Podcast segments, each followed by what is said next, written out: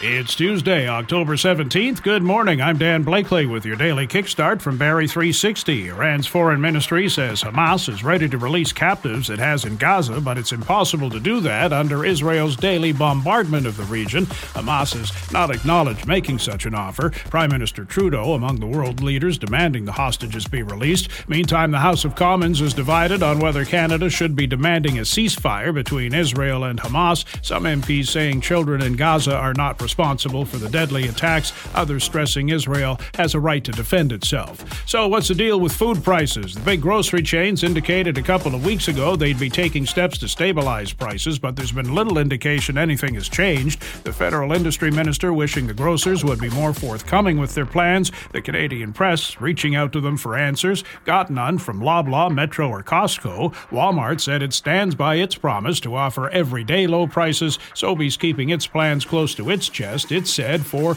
competitive reasons. We'll see if there's been any change in the inflation rate today. Numbers for September to be released this morning. The inflation rate in August was 4%. Opioid overdose deaths among homeless people in Ontario have climbed dramatically. Study at Western University found one in six people who died by overdose in 2021 was homeless, compared to one in 14 in 2017.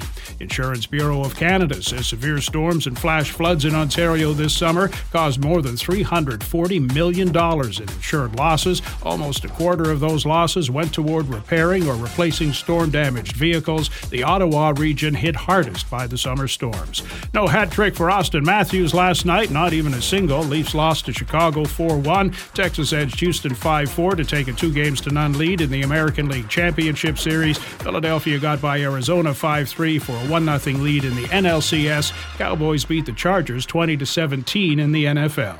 Mix of sun and clouds today, high of 14. That's your kickstart for October 17th. We're back again tomorrow. Until then, remember if you believe in yourself, anything is possible.